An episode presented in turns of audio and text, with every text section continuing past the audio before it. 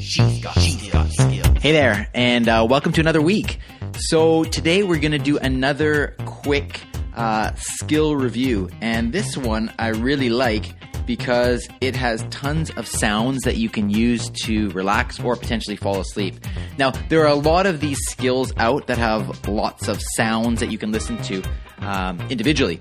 But what I really like about this one, which is called Sleep and Relaxation Sounds, is that when you enable this particular skill, it actually gives you a whole bunch of options. They say in their description that they have over 50 different sounds that you can ask Alexa to play. And it's very simple. Of course, you enable it by saying, Alexa, open sleep sounds. Um, and then once you've done that, you can also uh, ask it to to play specific sounds if you know what sound you want. So then you would say, for example, ask um, Alexa, ask sleep sounds to play thunderstorms, or ask sleep sounds to play rain.